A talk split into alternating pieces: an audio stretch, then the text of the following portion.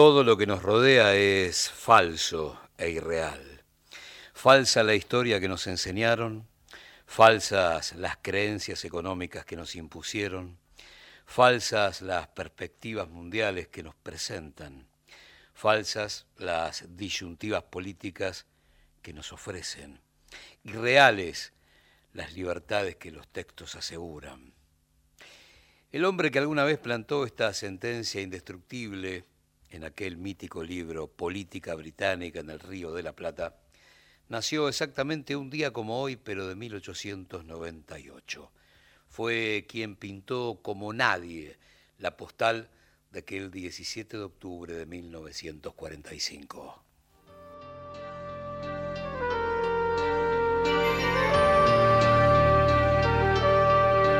El sol caía a plomo sobre la Plaza de Mayo cuando Inesperadamente, enormes columnas de obreros comenzaron a llegar. Venían con su traje de fajina porque acudían directamente desde sus fábricas y talleres.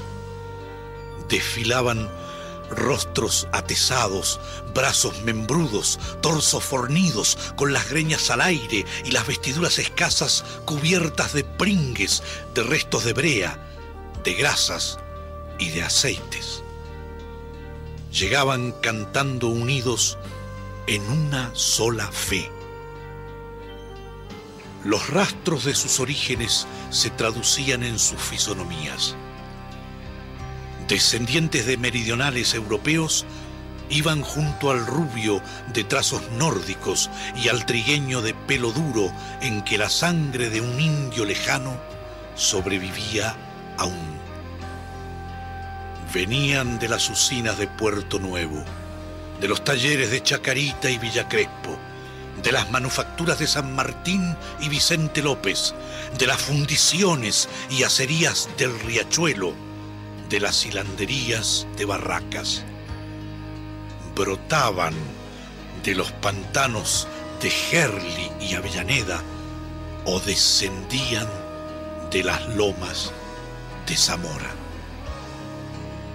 La multitud tiene un cuerpo y un ademán de siglos. Hermanados en el mismo grito y en la misma fe, iban el peón de campo de cañuelas y el tornero de precisión, el fundidor, el mecánico de automóviles, el tejedor, la hilandera y el empleado de comercio. Era el subsuelo de la patria sublevado.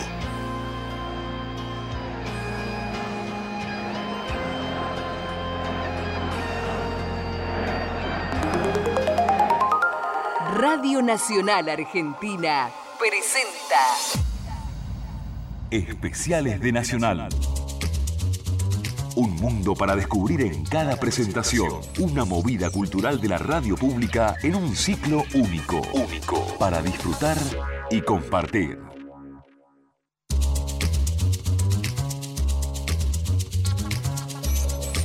...12 horas 8 minutos... ...ya han pasado este sábado... ...14 de febrero de 2015... ...seguramente ya habrás descubierto que hoy...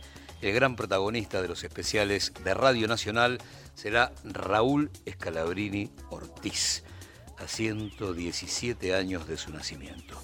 Nos vamos a encontrar con muchas voces haciendo parte de su obra, la poesía, la ficción, los escritos políticos y económicos. Y también nos vamos a topar con una suerte de clase abierta de José Pablo Feynman sobre el tiempo político de Scalabrini, que sucedió a partir de de la década infame con ese grupo de jóvenes radicales que soñaban con un país distinto, con un país más irigoyenista. Vamos a hablar de gran parte de, de sus escritos también periodísticos, como aquel del 24 de julio de 1931 en Noticias Gráficas, donde el gran, el irreemplazable Scalabrini decía, el pueblo escucha, mira, coteja, y continúa en silencio su tráfico habitual. El pueblo tiene esos desplantes de gran señor porque la conciencia del pueblo sabe a dónde va, aunque lo ignore cada uno de los individuos que lo componen. Ingrid Pelicori le puso su voz al prólogo de El hombre que está solo y espera.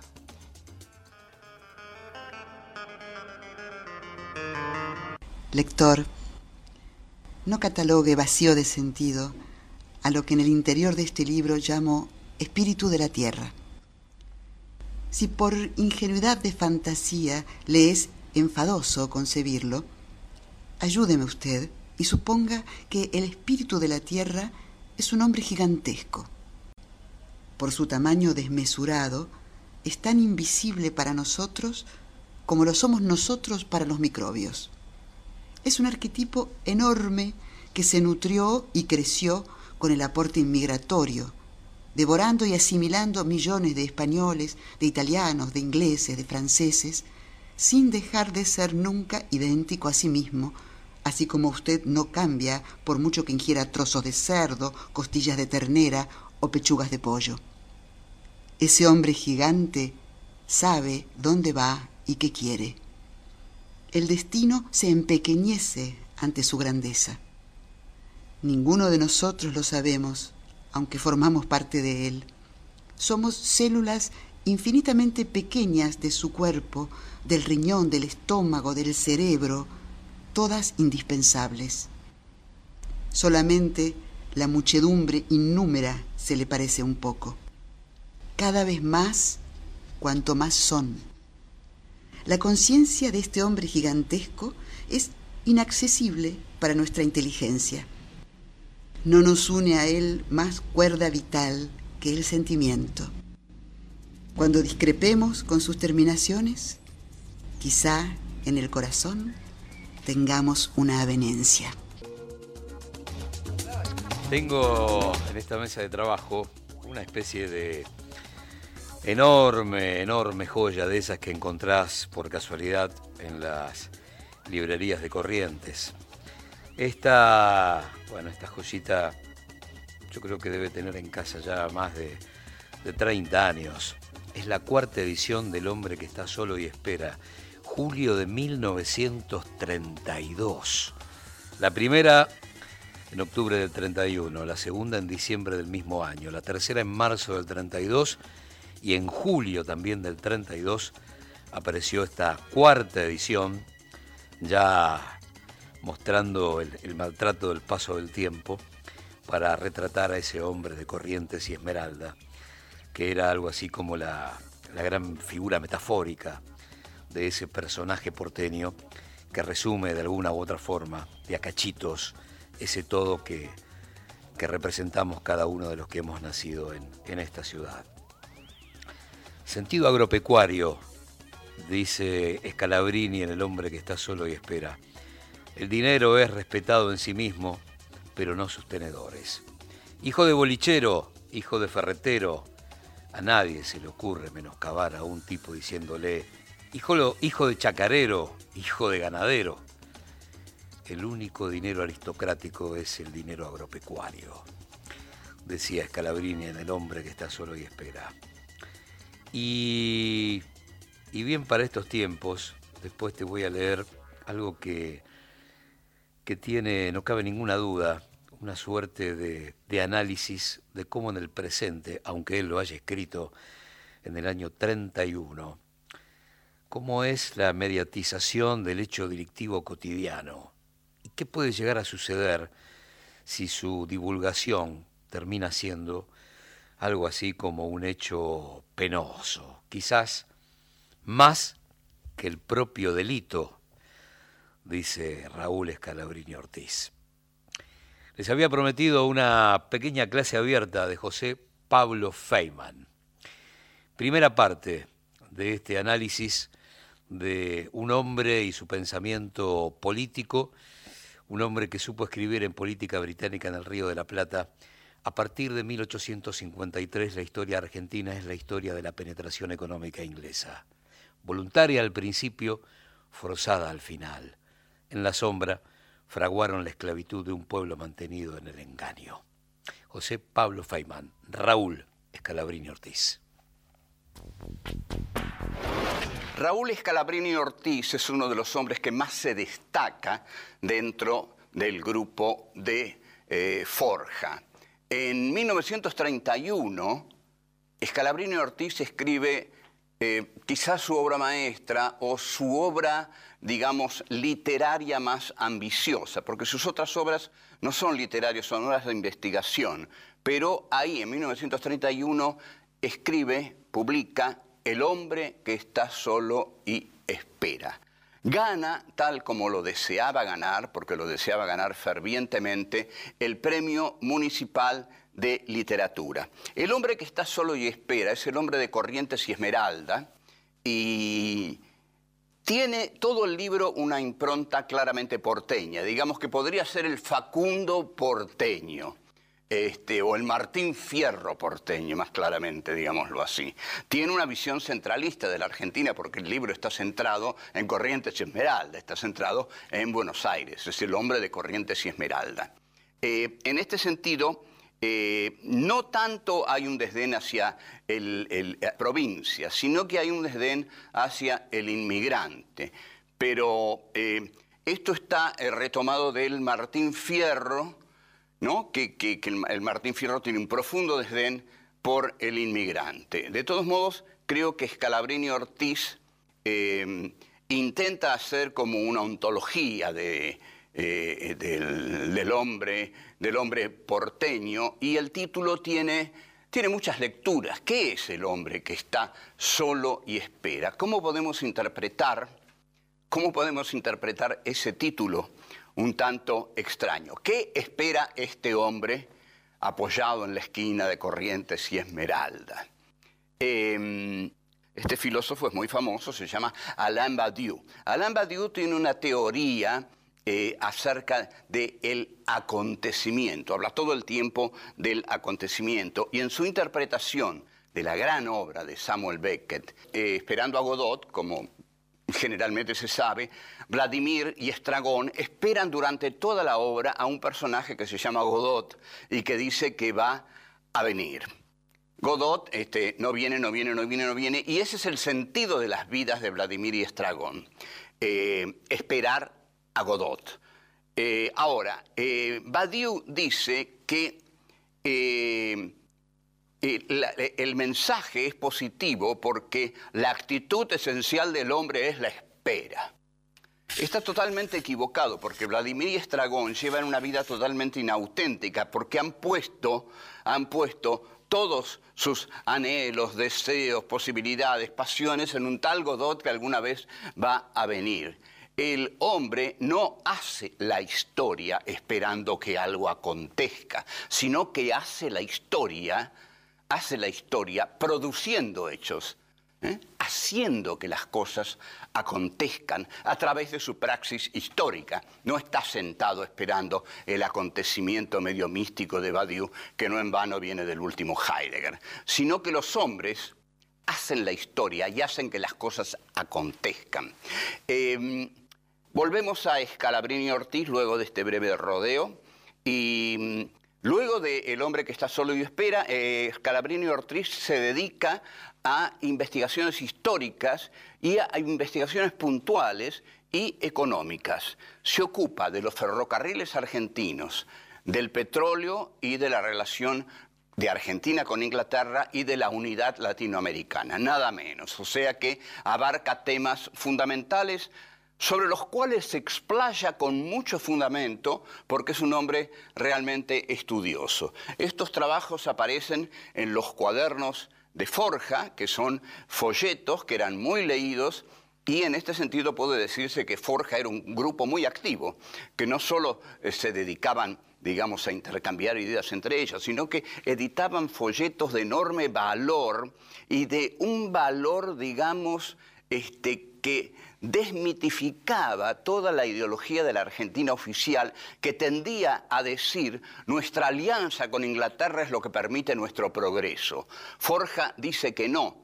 En 1940, Escalabrini Ortiz publica Historia de los ferrocarriles argentinos, que es un libro fundamental y que va a ser muy copiado por todos los que estudien luego los ferrocarriles argentinos y que va a ser muy estudiado seguramente por el general Perón aunque Perón no lo diga. Pero la historia de los ferrocarriles argentinos lo que fundamentalmente dice es que los ferrocarriles argentinos fueron diseñados por Gran Bretaña y fueron diseñados en beneficio de Buenos Aires. Todas las líneas tienden hacia Buenos Aires, no hacia las provincias. Los ferrocarriles argentinos, en suma, están al servicio del poder de Buenos Aires, que es la provincia metrópoli que negocia con Gran Bretaña. Te había prometido una cita del hombre que está solo y espera, que tiene que ver con un delito por encima del delito primario, que es el hecho de traficar con la información que tiene que ver con la inseguridad. Un crimen, un robo, un asalto, un adulterio con homicidio, son sucesos sin repercusión social, son despreciables y previstos en el equilibrio colectivo. El delito mayor es darle una divulgación indebida, repartirlos por todos los ámbitos, redactados por plumas expertas en sensacionalismo, mostrarlos bajo títulos pomposos, como si se quisiera que todos los hombres tomaran por modelo las fechorías que relatan. Más delito que el delito es la publicidad morbosa del delito. Raúl Escalabrini Ortiz, principio de la década del 30, en el hombre que está solo y espera. Dijo también en Política Británica en el Río de la Plata, la riqueza argentina es aparente, pues el capital extranjero invertido en nuestra tierra constituye una enorme hipoteca que succiona día a día la sangre de los argentinos. En la voz del historiador Enrique Manson, el prólogo de Historia de los Ferrocarriles Argentinos. Hasta la invención del ferrocarril, todas las civilizaciones, aun aquellas que alcanzaron un insuperable grado de elevación intelectual y estética, se desplazan sobre la tierra firme con la ayuda de la tracción animal. La velocidad y la capacidad de transporte es la velocidad y el poder del cuadrúpedo que predominantemente usa, el caballo, el camello, la llama. El ferrocarril dio a la sociedad humana un instrumento de circulación y de transporte de una velocidad y de una capacidad tan amplia que alteró las relaciones establecidas por los factores geográficos. Una línea férrea es hoy tan importante para el comercio como una vía de agua navegable. Las zonas mediterráneas se acercan al mar por la estrecha senda de los carriles paralelos. Las estaciones ferroviarias crearon vida en torno con la misma fuerza progenitora de un puerto de aguas mansas. Las clásicas vías marítimas se alteraron y modificaron, porque las cuentas ferroviarias volcaron a los nuevos puertos las vírgenes riquezas de inmensas regiones que vivían apartadas del tráfico mundial por la carencia o dificultad de las comunicaciones. Pero como toda creación humana, el ferrocarril tuvo su reverso antipático y pernicioso. Fue un pérfido instrumento de dominación y de sojuzgamiento de una eficacia sólo comparable con la sutileza casi indenunciable de su acción los pueblos que acercaba al tráfico internacional o los que creaba con su posibilidad de comercio iban quedando encadenados a la voluntad omnímoda de los mismos ferrocarriles. El ferrocarril fue el mecanismo esencial de esa política de dominación mansa y de explotación sutil que se ha llamado imperialismo económico. Durante casi un siglo nuestro país estuvo envuelto en esa red de opresión impalpable, pero extenuante, de actuación invisible pero agotadora. El ferrocarril fue el arma primordial de que se valieron los extranjeros para sofocar todo progreso que de alguna manera pudiera hacer vacilar su hegemonía. Fueron los nuestros, ferrocarriles coloniales destinados a mantenernos en la rutina sin salida del primitivismo agropecuario. El poder financiero interno de las empresas ferroviarias, es decir, la suma de caudales que anualmente manejaban, ha sido apenas ligeramente inferior a los caudales de que disponían los gobiernos. Los fondos que los ferrocarriles extraían anualmente de la economía argentina carecían de todo control y fiscalización, tanto en su percepción como en su inversión. Por eso, el poder de corrupción de los ferrocarriles era prácticamente inconmensurable. Por otra parte, las empresas ferroviarias acusaban de inconstitucional cualquier tentativa de fiscalización. La República Argentina tiene casi 4.000 kilómetros de costa fluvial y marítima, pero por imperio de la conveniencia ferroviaria, la República desde el punto de vista del comercio internacional era un país mediterráneo. Los posibles puertos habían sido soslayados por las vías férreas y la materia exportable había de ser embarcada en los diques de Buenos Aires. Esa política es fácil de resumir. Tráfico descendente de materia prima hacia los puertos, tráfico ascendente de manufactura desde los puertos hacia el interior. En línea de conducta por parte de las empresas ferroviarias se tradujo no solamente en la imposibilidad de crear industrias y manufacturas en el interior de la República, sino en la aniquilación de industrias y manufacturas vernáculas que existían antes del tendido de las vías férreas. Podemos afirmar que desde su organización la República se desenvolvió ahogada por la malla de los ferrocarriles extranjeros, cuya nefasta influencia abarcaba todos los órdenes de la vida nacional y cuya política de represión contrariaba la natural voluntad de crecimiento y diversificación de las actividades económicas. Frente a la liberalidad de las concesiones originales, que ni siquiera tenían plazo de caducidad, puesto que todas las concesiones ferroviarias lo son a perpetuidad, no cabía otra solución liberatoria que la expropiación de las empresas. Escalabrini Ortiz, 18 de diciembre de 1933, última hora. Actualmente el pueblo argentino va saliendo de ese marasmo satisfecho en que se lo había hundido. Está analizando, azorado, su realidad y verifica que sus dirigentes han colocado poco a poco a la República en condición de una factoría. Pero ante este nuevo estado de espíritu popular, el capital extranjero no permanece inerme. Se ordena y cohesiona para seguir asegurando sus privilegios. Para ello es indispensable coartar la voluntad del pueblo, ahogar la opinión, y establecer un gobierno de fuerza y selección. La selección se efectuará naturalmente entre los allegados al capital extranjero, que son los poseedores del prestigio social que da el dinero. Lo económico tiene hoy primacía sobre todos los órdenes. Lo extranjero en esta tierra no es el hombre. El extranjero que aquí vive y se multiplica es hermano e igual al argentino. Lo extranjero aquí es el capital esclavizador, y lo que no vaya contra él está a su favor. En plena década infame, mira vos, 18 de diciembre de 1933, cuántas cosas decía Scalabrini que se parecen al presente argentino, a este país modelo 2015. Qué bárbaro, ¿no? Para ordenar y cohesionar, para seguir asegurando sus privilegios, es indispensable coartar la voluntad del pueblo, ahogar la opinión y establecer un gobierno de fuerza y selección. Manuel Callao, otro que puso su voz para las obras de Scalabrini, y el adolescente inmortal. Desde ese día fue un maduro fugaz, la tumba viva del adolescente inmortal.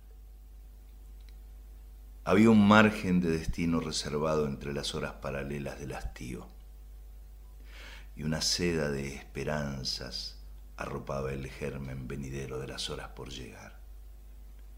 Había un fruto inacible de codicias paladeables, sin jugo, sin sabor, y un constante amanecer de bríos y una pronta vida sin mancilla.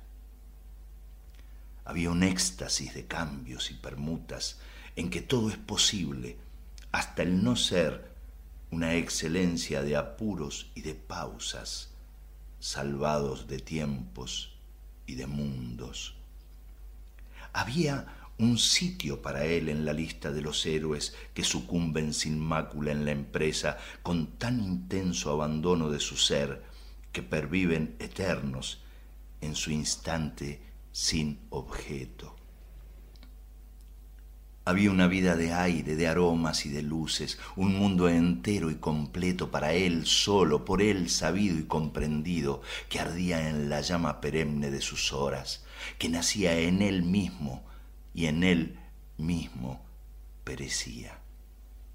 Había hechos maduros y rumbos en el viento, acontecer de olas y mares restallantes que se calman y se invierten silenciosos en el callado arcano de su ser. Había amores y labios y mejillas confundidas con el cielo de los días que chispeaban en su entorno la caricia en que brota la fibra del placer. Había tierras ignotas y aventuras dispuestas a entregarle su espejismo. Había mantos y brocados invisibles y pajes y señores obedientes a su voz.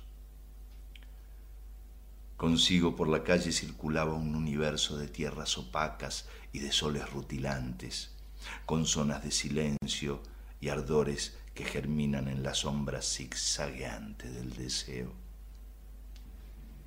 Con su paso menudo acompasaba una eterna armonía sideral, tan para sí que era de nadie, inmutable en la eterna variación que le seguía con su mancha de carne y lacería.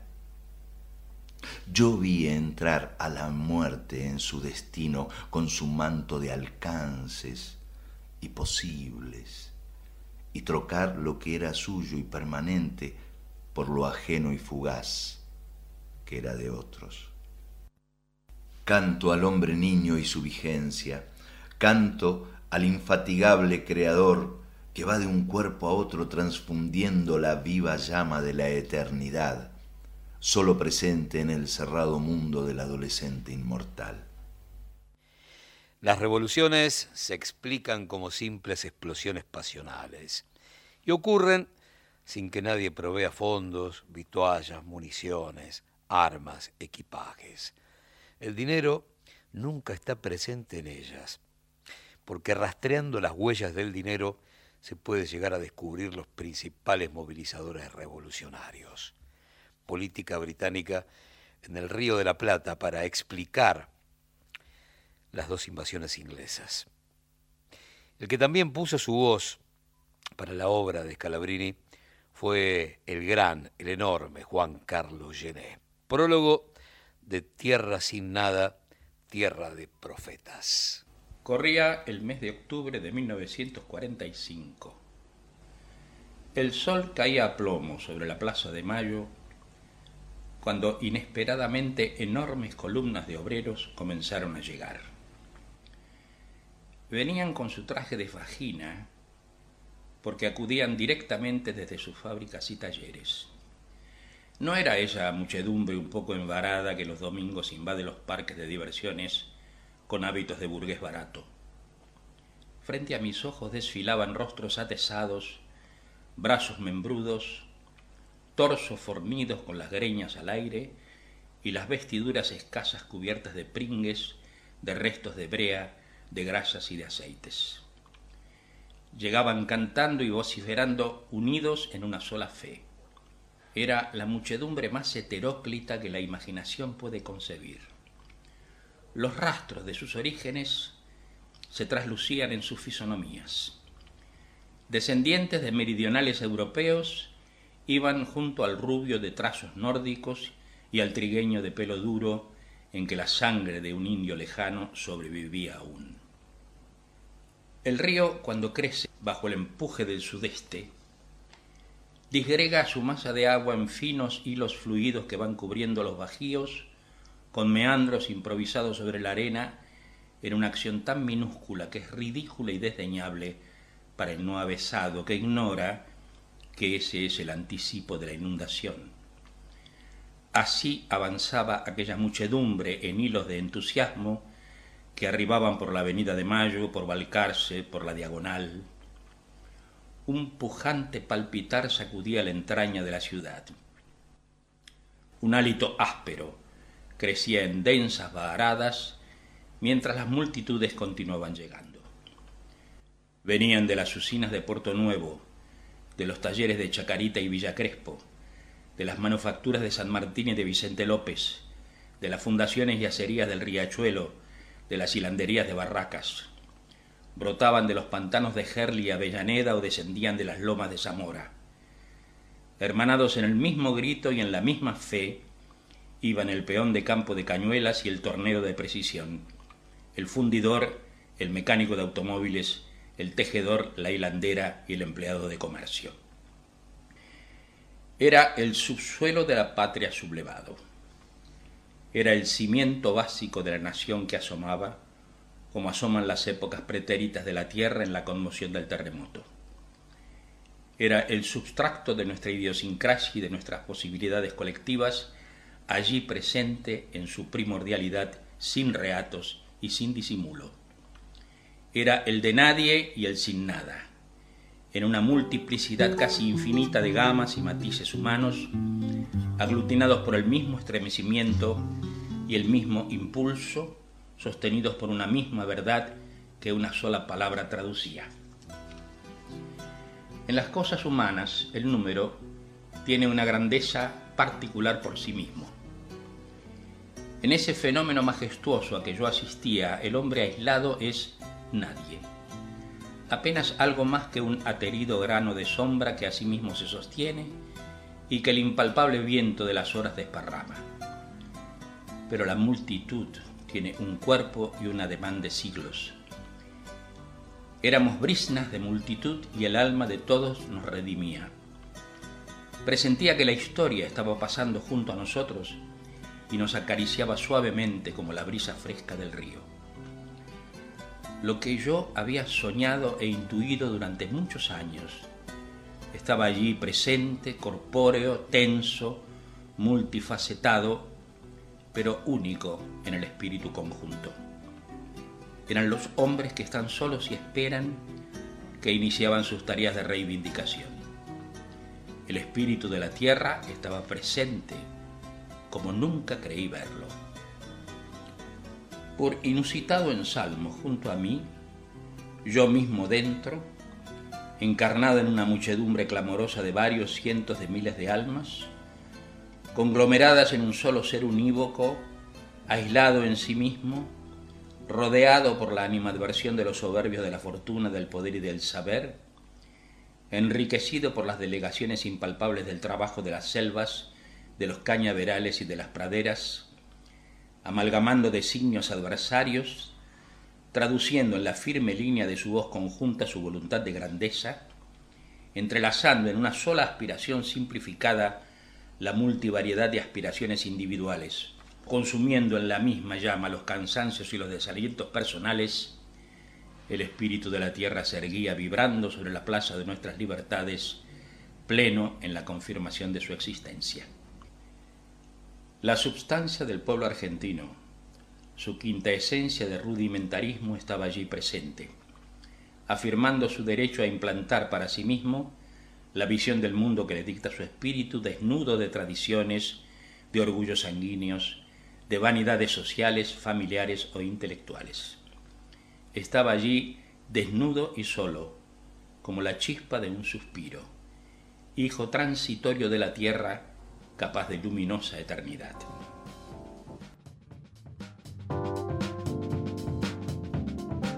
Soy Carmen del Magro, querida radio pública, querría yo que invitaran a todos los forejistas e irigoyenistas y demás radicales, pero no alvearistas, sino irigoyenistas,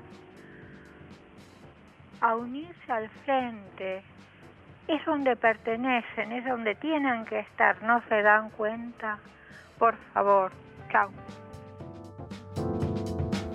Gracias a todos los llamados que van llegando al 0810 0870 4 8700. En un ratito más Escalabrini Ortiz en un nuevo aniversario de su nacimiento. Un día como hoy, pero de 1898. Radio Nacional. La radio pública tiene sueños.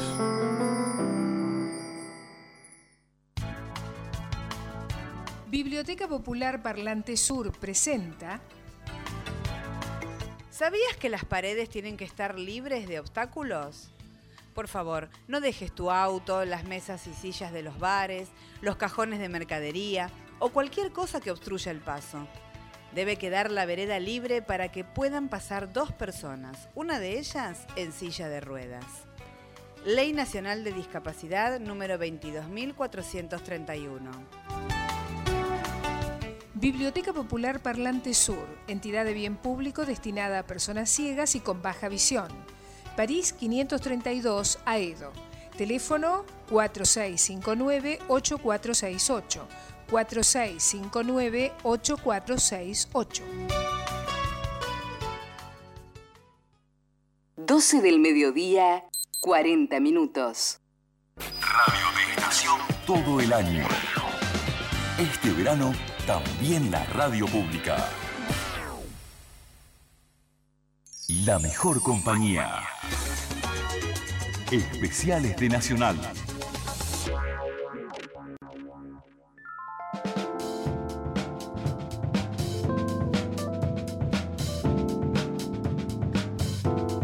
Tierra sin nada, tierra de profetas, Scalabrini dijo, hay que volver a la realidad y para ello exigirse una virginidad mental a toda costa y una resolución inquebrantable de querer saber exactamente cómo somos. Un poco más de esta clase abierta e imaginaria de José Pablo Feynman sobre Raúl Escalabrini Ortiz. La vida política de la década del 40 se caracteriza fundamentalmente por el ascenso del peronismo al poder. El coronel Perón surge con el Grupo de Oficiales Unidos, el GO, que es, un grupo de oficiales nacionalistas.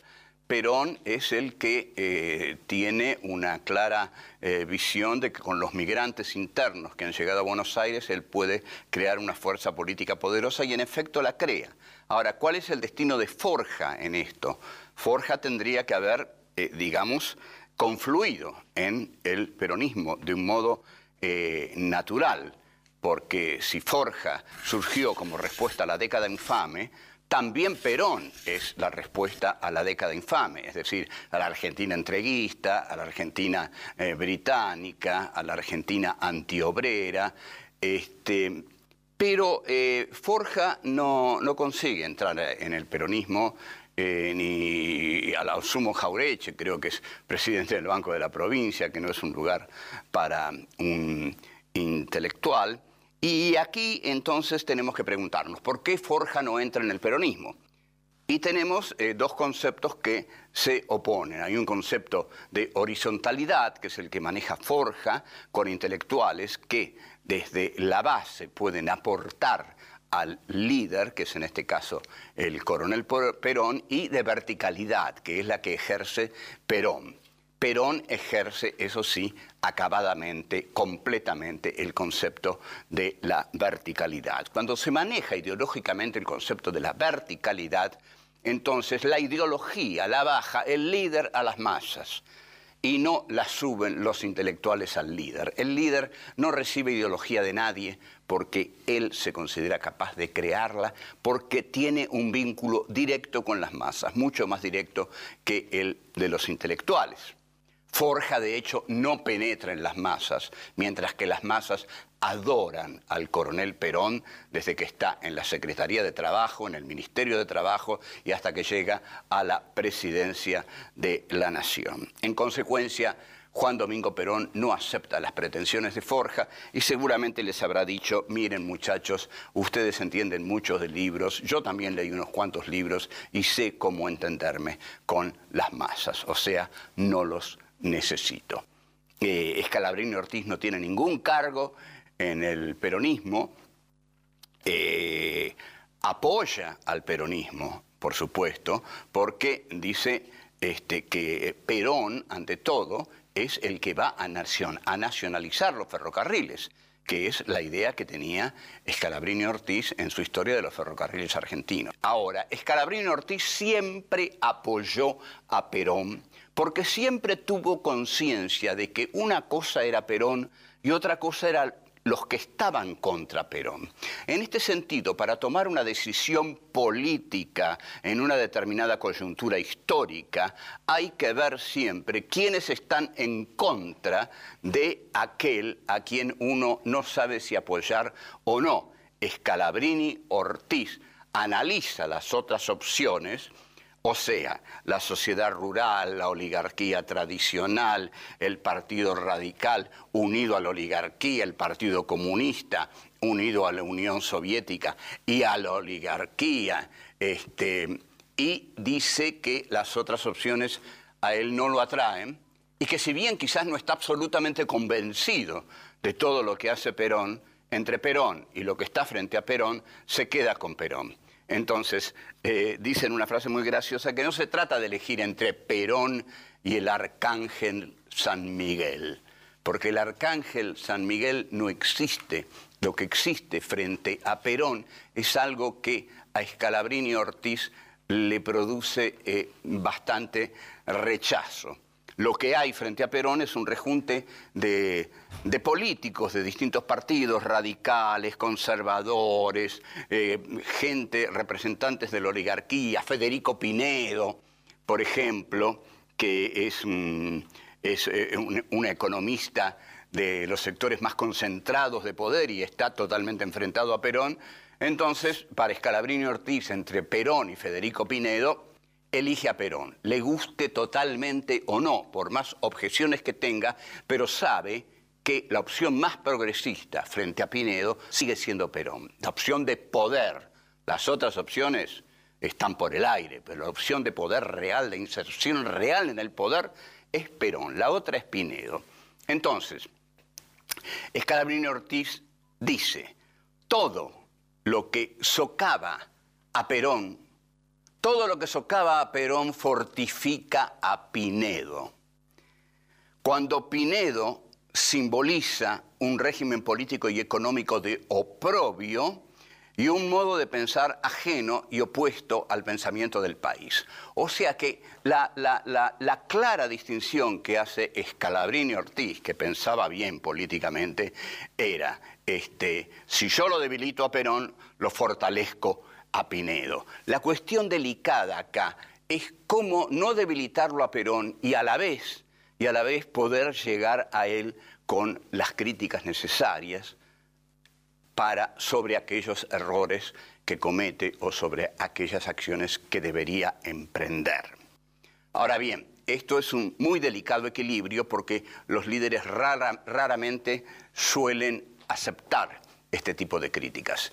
De todos modos, haga lo que haga Scalabrini, haga lo que haga Perón, la tragedia argentina se produce en 1955 con un golpe totalmente reaccionario, conservador, que une el destino de la Argentina al del Fondo Monetario Internacional y que es el golpe de la llamada Revolución Libertadora.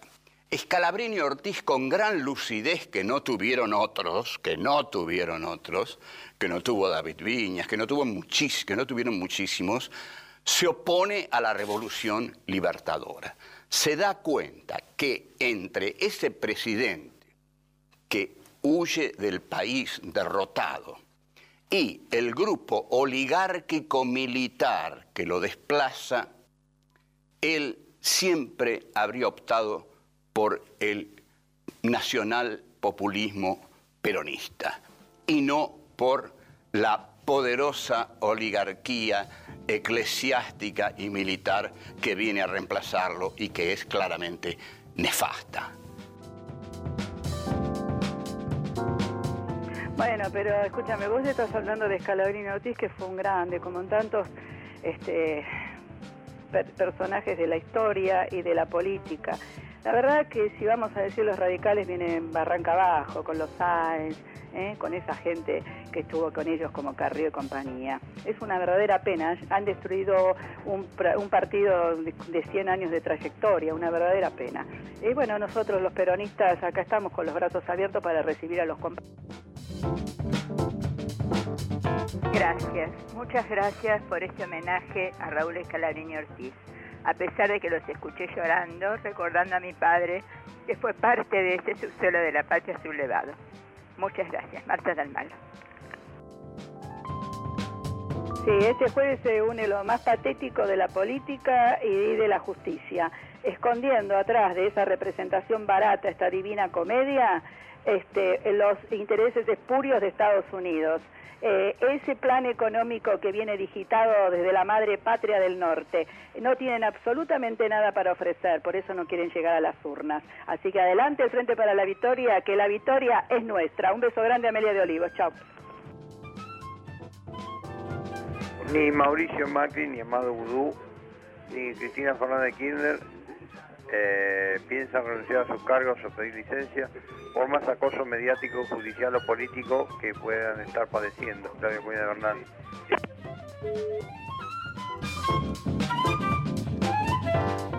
Ferrocarriles, tranvías y teléfonos, y por lo menos el 50% del capital de los establecimientos industriales y comerciales es propiedad de extranjeros.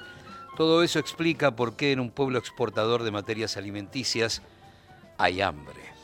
Es que ya al nacer el trigo y el ternero no son de quien los sembró o los crió, sino del acreedor hipotecario, del prestamista que adelantó los fondos, del banquero que dio un empréstito al Estado, del ferrocarril, del frigorífico, de las empresas navieras, de todos, de todos menos de él. Escalabrini Ortiz en Política Británica en el Río de la Plata. El director y guionista cinematográfico Jorge Sanada le puso su voz al prólogo de este libro, Política Británica en el Río de la Plata. Razas enteras fueron exterminadas, las praderas se poblaron, las selvas vírgenes se explotaron y muchas se talaron criminalmente para siempre. La llamada civilización entró a sangre y fuego, o en lentas tropas de carretas cantoras. El aborigen fue sustituido por inmigrantes. Estos eran hechos enormes, objetivos, claros. La inteligencia americana nada vio, nada oyó, nada supo. Los americanos, con facultades, escribían tragedias al modo griego o disputaban sobre los exactos términos de las últimas doctrinas europeas. El hecho americano pasaba ignorado para todos. No tenía relatores, menos aún podía tener intérpretes y todavía menos conductores instruidos en los problemas que debían encarar. Sin un contenido vital, las palabras que en Europa determinan una realidad, en América fueron una entelequia, cuando no una traición. El conocimiento preciso de la realidad fue suplantado por cuerpos de doctrina, parcialmente sabidos que no habían nacido en nuestro suelo y dentro de los cuales nuestro medio no calzaba, ni por aptitudes, ni por posibilidades, ni por voluntad. La deliberación de las conveniencias prácticas fue reemplazada por antagonismos tan sin sentido que más parecían antagonismos religiosos que políticos o intelectuales. En esas luchas personales o absurdamente doctrinarias se disipó la energía más viva y pura que hubiera podido animar a estas nacientes sociedades. América no estaba aislada, al contrario, fuerzas terriblemente pujantes, astutas y codiciosas nos rodeaban. Ellas sabían amenazar y tentar, intimidar y sobornar simultáneamente. El imperialismo económico encontró aquí el campo franco. Bajo su perniciosa influencia estamos en un marasmo que puede ser letal. Todo lo que nos rodea es falso o irreal. Es falsa la historia que nos enseñaron, falsas las creencias económicas con que nos imbuyeron, falsas las perspectivas mundiales que nos representan y las disyuntivas políticas que nos ofrecen, y reales las libertades que los textos aseguran. Escribió Scalabrini el 9 de enero de 1946 en el intrincado laberinto de la subconsciencia los pueblos habían comprendido ya que la revolución se haría con Perón o no se haría. Él era la rebelión contra la doble opresión interior y exterior, contra la tiranía de las finanzas y el título de propiedad y del colonialismo primitivista. La esperanza había comenzado a vibrar en las selvas, en los cañaverales, en las llanuras argentinas. Y la esperanza de los pueblos lleva siempre un nombre de varón esta esperanza que el régimen y los colonizadores extranjeros atacaban desde todos los ángulos y con todas las armas, hasta las más desleales, estaba ya bautizado y tenía su santo y seña. Se llamaba Perón. 9 de enero de 1946, con la firma de Scalabrini Ortiz. Último capítulo de esta clase abierta imaginaria con José Pablo Feynman.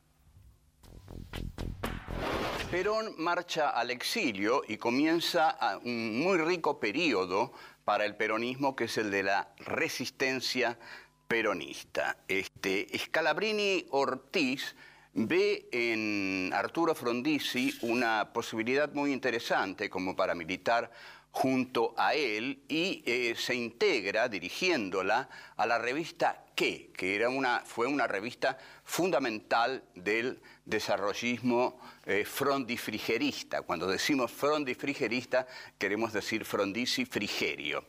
Em, pero dura poco Scalabrini Ortiz en la revista que no tenía mucho de desarrollista y eh, se pelea eh, con Frondizi porque este, Frondizi se había presentado ante la sociedad, sobre todo durante el gobierno de Perón, como un gran defensor de la soberanía petrolera, porque Perón en, su, en el año 54 intenta hacer un contrato petrolero con la petrolera este, del Standard Oil, California, y ahí Frondizi saca un libro, Petróleo y Política, como gran defensor eh, nacional de las fuentes eh, de energía eh, del petróleo.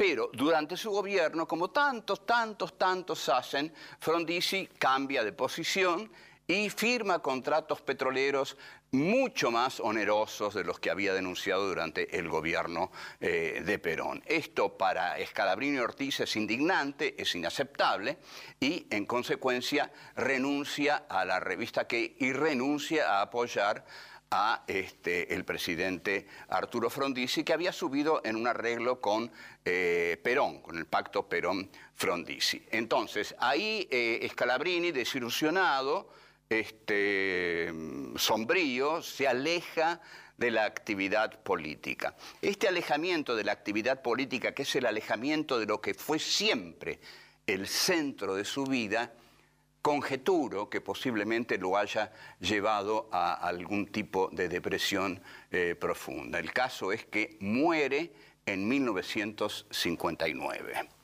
Muere como un hombre que este, transitó por la política, que nunca vio realizados plenamente sus sueños, fue, este, sin embargo, queda en el recuerdo de todos como uno de los principales representantes del pensamiento nacional y popular, es decir, del pensamiento que une el desarrollo de la nación junto con el bienestar del pueblo. Y la conciencia nacional es la conciencia de que esas dos cosas deben marchar juntas, que no hay nación si no hay bienestar popular. Esa es la conciencia nacional. Al tener conciencia de este problema, se tiene una conciencia de la nación. Nación y pueblo marchan juntos. Ahora bien, eh, eh, Scalabrini este, ha eh, escrito ahí, ha dejado como, como, como, testamento, como su herencia, libros de investigación muy valiosos que se, que se han seguido eh, leyendo y se siguen leyendo todavía, como Política Británica en el Río de la Plata, es un libro formidable, eh, y también un libro sobre Irigoyen y Perón, eh, que, en el que marca una línea histórica de continuidad entre el caudillo personalista radical y el caudillo personalista peronista, aunque Perón odiaba el concepto de caudillo y lo reemplazaba por el de conductor. Este, mm, eh, eh, Scalabrini Ortiz es un hombre que se opuso siempre a la función interventora y violenta de las Fuerzas Armadas, como por ejemplo eso que se ve por ahí cuando uno va y pasa frente al tiro federal y, ve un cartel que dice aquí se aprende a defender a la patria. No, ahí no se aprende a defender, no se aprende a defender a la patria este, haciendo este, blanco, digamos, eh, tiro al blanco. Se aprende a defender a la patria teniendo una clara conciencia primero de lo que la patria es, después de dónde está la patria. La patria está en un continente que es el continente americano ¿Y qué debe representar la patria? La patria debe representar esencialmente los intereses del pueblo, del pueblo bajo, del pueblo postergado. Esto es lo que pensaba Raúl Scalabrini Ortiz. Durante eh, toda su vida y sobre todo durante la década del 30, que es un momento muy oscuro, Scalabrini Ortiz defiende estas ideas, que ahí estaban totalmente fuera de moda. No hay cosa más valiosa que un pensador, que un intelectual que se anima a defender sus ideas en un momento en que sus ideas no están de moda. Porque hay una tendencia terrible en los intelectuales a amoldarse a las épocas como tratando de no quedar descolocados. A Scalabrini nunca le importó quedar descolocado, siempre le importó ser coherente consigo mismo, ser coherente con sus ideas, y eso es lo que podemos llamar quizá un hombre eh, digno, un hombre patriota y un hombre que sirvió a su país. Hoy en los especiales de Nacional fue Raúl Escalabrini Ortiz, que nació un día como hoy, pero de 1898.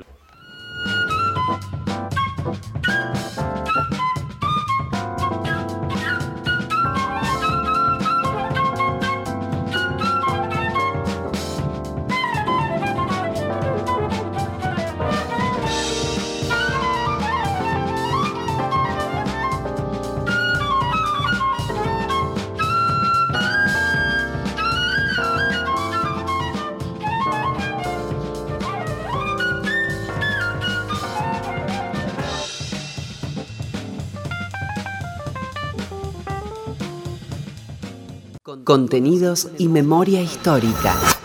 Radio Nacional.